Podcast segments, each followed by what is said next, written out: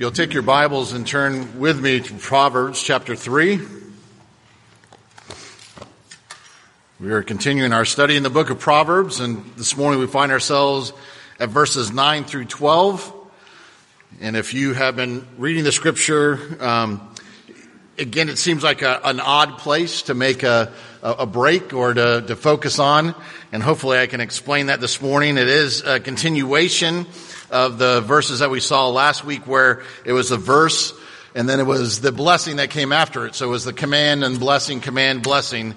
Um, and it continues with verse 9 and 10 where there's the command and then the blessing that comes from fulfilling that. But I want to give uh, special attention to verses 9 through 12 this morning because I, I do think uh, Ray Ortlund gets it right. And this is what Ray Ortlund, a, a pastor, PCA pastor up in Nashville, uh, says about this passage. He says, when life is sweet, trusting God with all of our hearts feels unnecessary.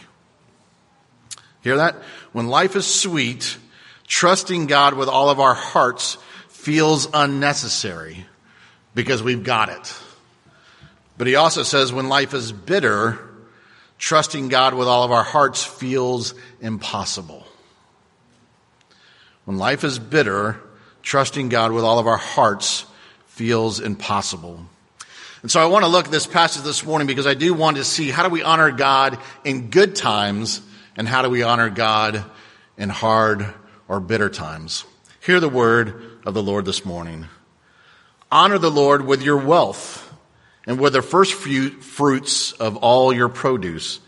Then your barns will be filled with plenty and your vats will be bursting with wine. My son, do not despise the Lord's discipline or be weary of his reproof. For the Lord reproves him whom he loves, as a father the son in whom he delights. Let's pray. Heavenly Father, again, as we come to your word, we ask that the Holy Spirit would give us an understanding to understand why you have written these words, not only to those back there from Solomon, but Lord, how you want to apply it to us today. So Lord, teach us, but more than anything, transform us into the likeness of your Son, Jesus Christ. For it's in his name that we pray. Amen. So the first thing we're to see in verses 9 and 10 is how do we honor the Lord in good times? And so we should ask the question, what does it mean to honor? And so what's happening here is there's a sense of uh, the the author is telling his son, you should respect the Lord for his character as well as his word. So it's a respect for who God is and who he, just in the essence of who he is, but it's also a respect then for what he tells us to do and how to live our lives. And so it's that understanding that even when the world is telling us that things can't happen, things can't work, God is saying, I am the one who does the impossible. I am the one who knows what wisdom is. So therefore honor who I am. A great example of this would be Chick-fil-A. I mean, here was a business who was told, hey, you can't run a, fast food restaurant and not be open on Sunday. You're going to go under. You're not going to succeed. This will not happen. And yet now Chick-fil-A is the number one fast food restaurant in the nation.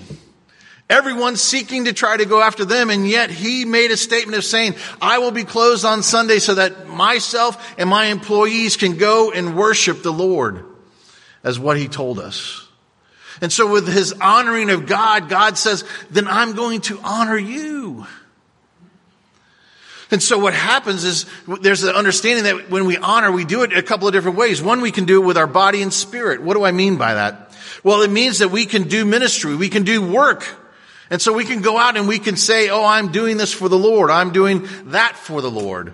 And so we do it in work. We can also do it in worship.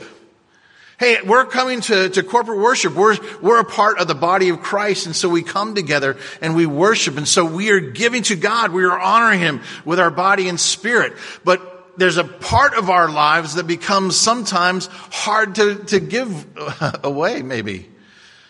And he says, I want you very specifically to honor Lord with your wealth. See, for me, if I'm honest, that's, that's an area that I struggle with a lot of times. Ask me to do things for Jesus. Yeah, I'll go lead a Bible study. I'll go to PAL. I'll do this. I'll go, go to the hospital. I'll visit those kind of people. Come to worship? Yeah, I'll come to worship. I'll come to even hymn sings. I'll, you know, I might even raise my hand this high in the giving and worship and stuff like that. But when you tell me to start giving my wealth, that's a little bit harder for me. Now, part of that's my own baggage coming out and thinking that I grew up as white trash and we didn't have anything. And when my parents got divorced and all that kind of stuff, I had to go to work to pay my own bills, let alone the bills of my, my family. So there's a part of me that I have to deal with that issue, but there's also a part of me that really does struggle. And I remember because I'm a person who likes to know what's in my checking account all the time. So I would go and I'd get my paycheck and then I'd write out all the bills and then I would look at what's left and I would go, Oh man, that's not great. And I would say, well, how much do I give to God? Well, maybe I'll make it up on the next check. And then I married a wife. Well, she became my wife. But I married a woman whose first check was to the church. I was like, well, that doesn't make sense to me. Because what about all the other bills that we have to pay? But from the beginning, she was just like, well, why wouldn't we give God the first? I said, well, you know what you need to do? You need to write the checks. Because my heart's not in it. See, sometimes we, we deal with our wealth with God like tax day, right? We don't want to give that. And if I had the opportunity and if I didn't think it would come back on me, if I had to pay taxes, then I would pay it in pennies just to be spiteful to the government. I owe $100. Great. Here's $100 in pennies. Enjoy. But how do we give to the Lord? Is it grudgingly? Or is it out of the overflow of our heart in worship? It's a reason why we uh, uh, take up the tithes and offering is because it's an, it's an overflow. It's a continuation of our worship to give God our best. Not just, not just in song, not just in the word, but through our giving of our wealth. And so we come and give to Him. But the question then becomes, well, how, how do we deal with wealth? I mean, a lot of times we look at wealth and we honor ourselves. We, we think we are the ones who are self-important. I earned this. I deserve this. And so it becomes a thing where we become self-important. But here's a, a quote from Ray Ortlund. He said, self-importance is unsustainable. Don't believe me? Look at all the castles that are empty.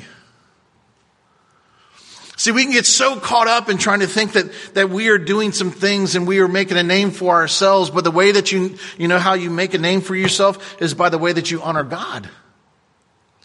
Honor God with all that we have, not trivializing Him, not just simply trying to give Him the leftovers, but when we honor Jesus, when we honor Christ, when we honor the Holy Spirit, the more relevant we become. Because we give to a greater kingdom, not to our kingdoms, but to the kingdom. And so it's with that overflow of desire, that overflow of worship to give all that we have to Christ.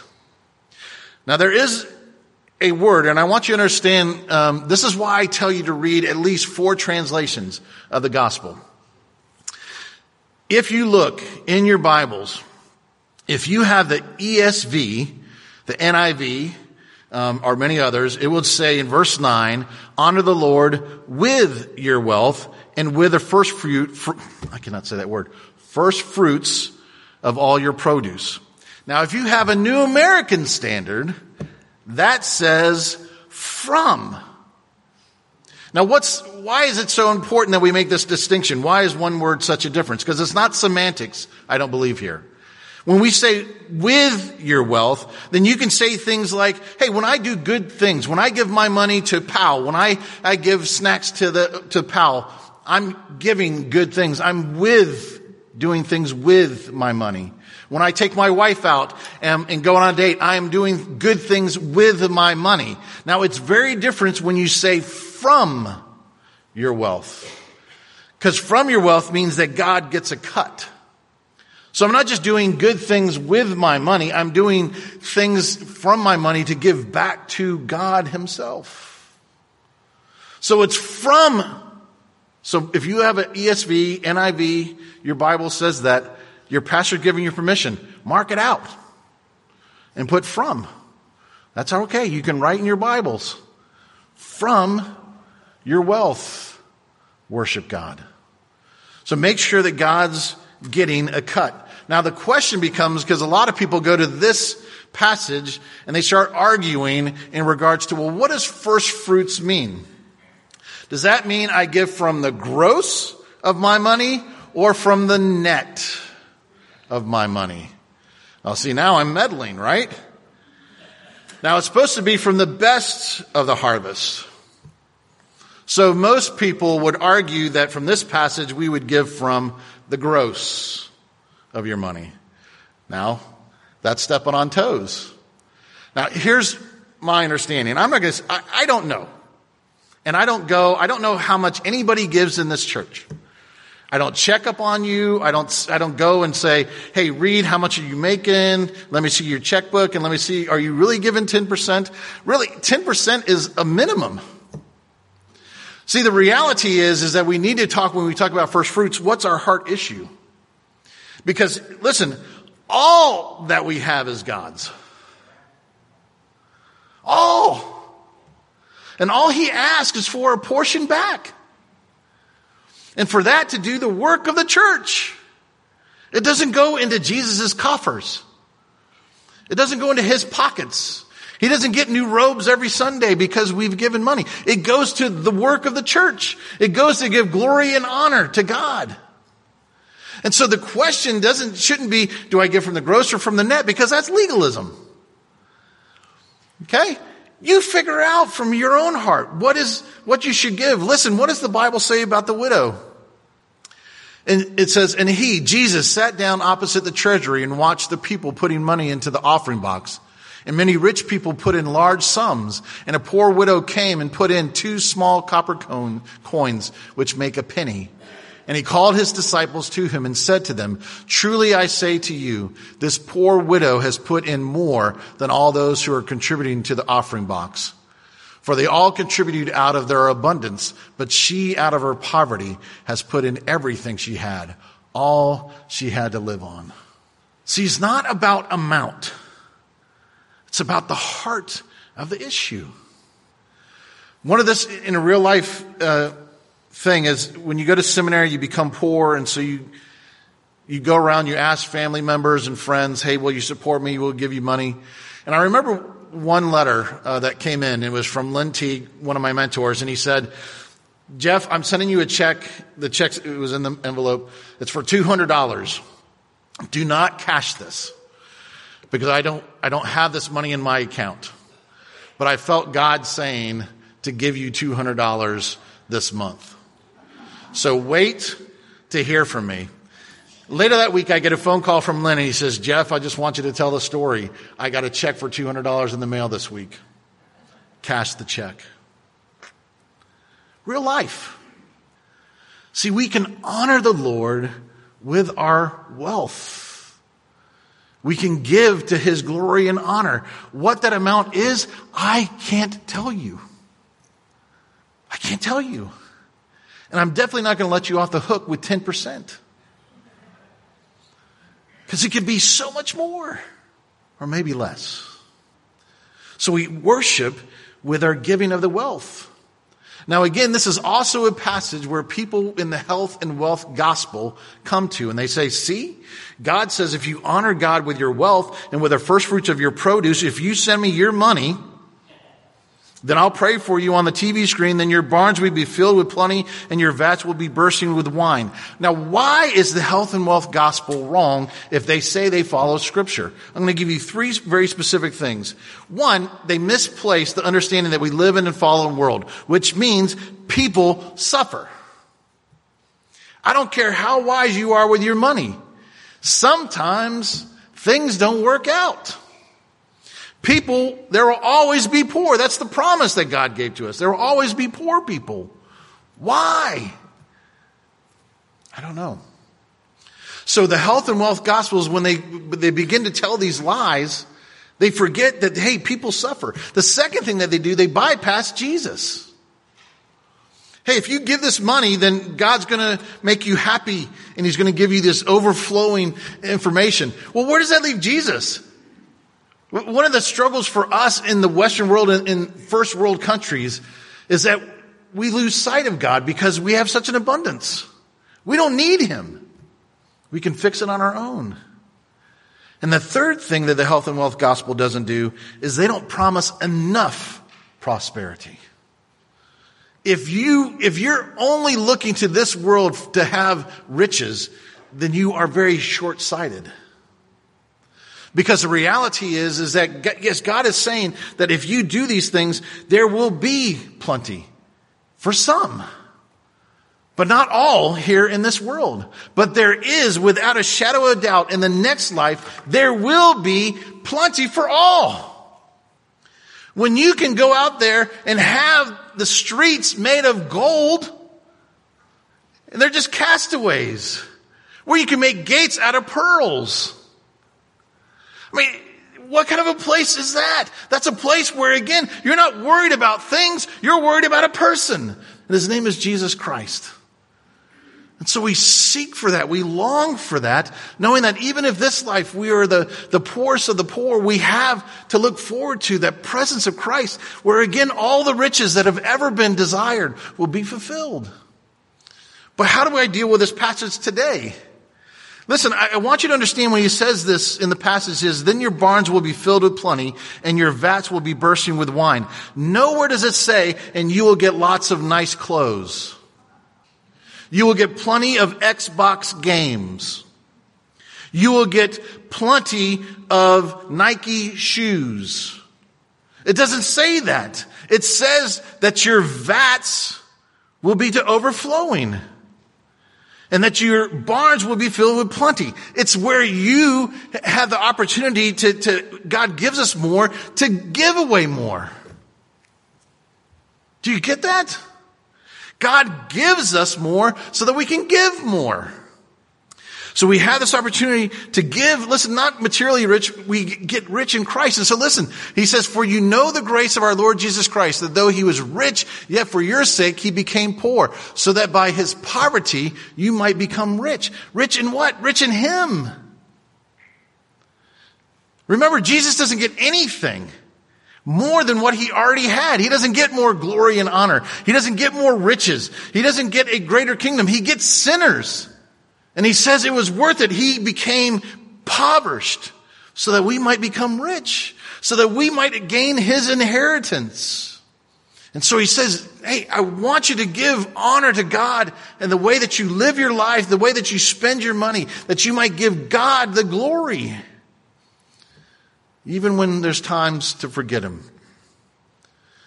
But then he turns the tables here in verses 11 and 12. And he says this, honor the Lord in hard times. My son, do not despise the Lord's discipline or be weary of his reproof, for the Lord reproves him whom he loves as a father the son in whom he delights. Now, Jim said, how am I going to apply the passage that we read earlier? It's in training. God trains us. He disciples us so that we look more like Jesus Christ. So again, we are slow to judge. We're quick to listen. We're quicker to judge ourselves than to judge other people. And so this understanding is, he says, I'm going to give you some hard times, some afflictions and tribulations. And so again, that becomes something where again, a lot of us ask the question, well then, does God hate me? I'm going through this rough time. Does God hate me? Now the word I want to take you to is very clear. He says, my son. Listen, if you are not a part of the family, if God was angry with you, if God didn't care, He would just leave you alone. I mean, you remember this. I mean, when you were a, well, for me at least, a teenager, and I would go over to the Capone's house, and um, I would be doing stuff, most likely what I shouldn't be doing with Eugene, and and his parents would come out and they would find us doing stuff. And what was the first thing? Gene, you're in trouble. Now, did Mr. Capone ever spank me? No. What do you say? Jeff, go home. You're not mine. So I'm not going to discipline you. Now, he might have called my mom and said, Do you know what your son did with my son? Then I would get disciplined at home. But you only receive discipline from those that love you. Now, I want to make a, a big distinction because discipline is not punishment. It's not punishment. See, the Heavenly Father cherishes you. He cherishes you. And so when you endure suffering or afflictions, it's not to get you. God is not up there saying, oh, well, they didn't have enough quiet times today, so that's us. Right? If I was the creator and you were the creation and you were the little weeble wobble or whatever, and I'd started moving you down the road and you kept falling over, whatever, done. Next. Oh yeah.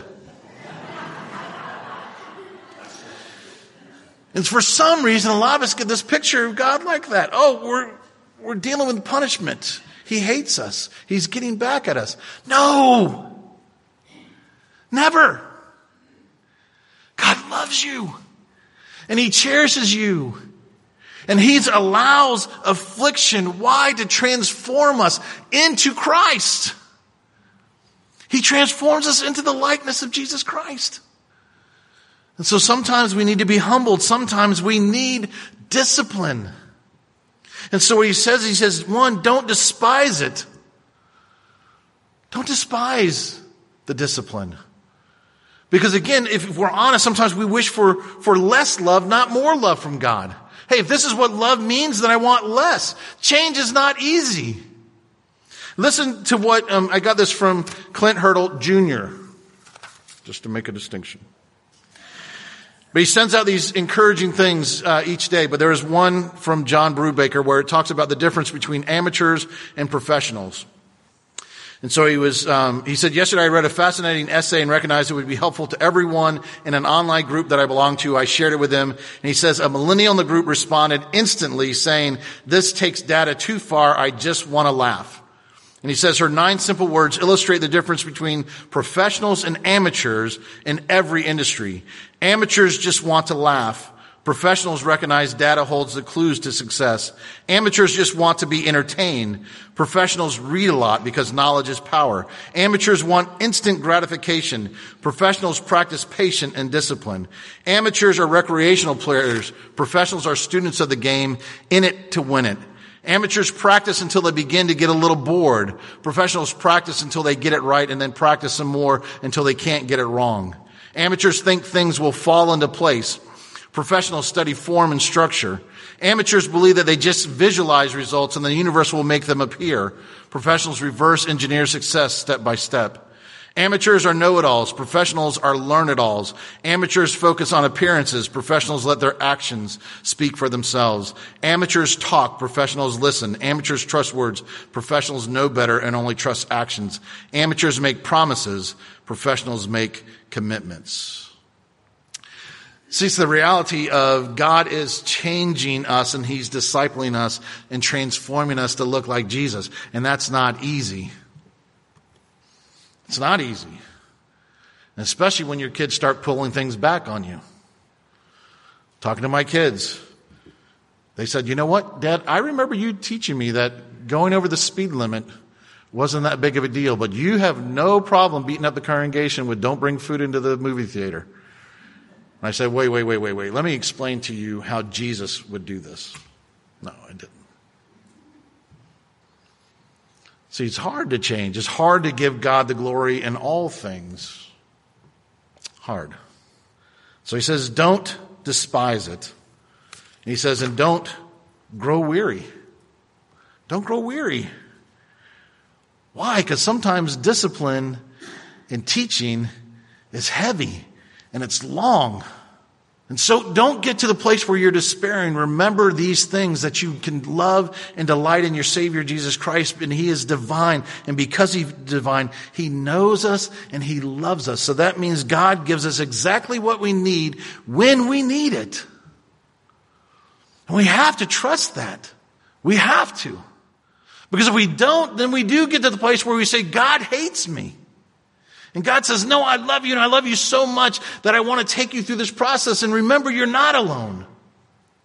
I'm here with you every step of the way, and I'm teaching you, and I'm going through the suffering. I'm going through the trials. And sometimes He does that through us. We need encouragement from one another. We need the helping hand. We need the shoulder to cry on. We need the attaboys. We need love from one another. And when we do that, we know that His correcting, correction and chastening, it's to teach us to be transformed like Christ, where we can say, I want Christ more than anything. And don't you, as a, as a parent, as a coach, as a child, when you get it, what is the pleasure in that? Oh, it's so overwhelming. And that's what he calls us to. So here's the passage honor God in good times and in the bad. Both. And honor him with your life and your wealth and your thoughts and your actions. Because I'm telling you, when we look more like Jesus, then we'll see the people around us and the world around us change. Change. Amen? Let's pray.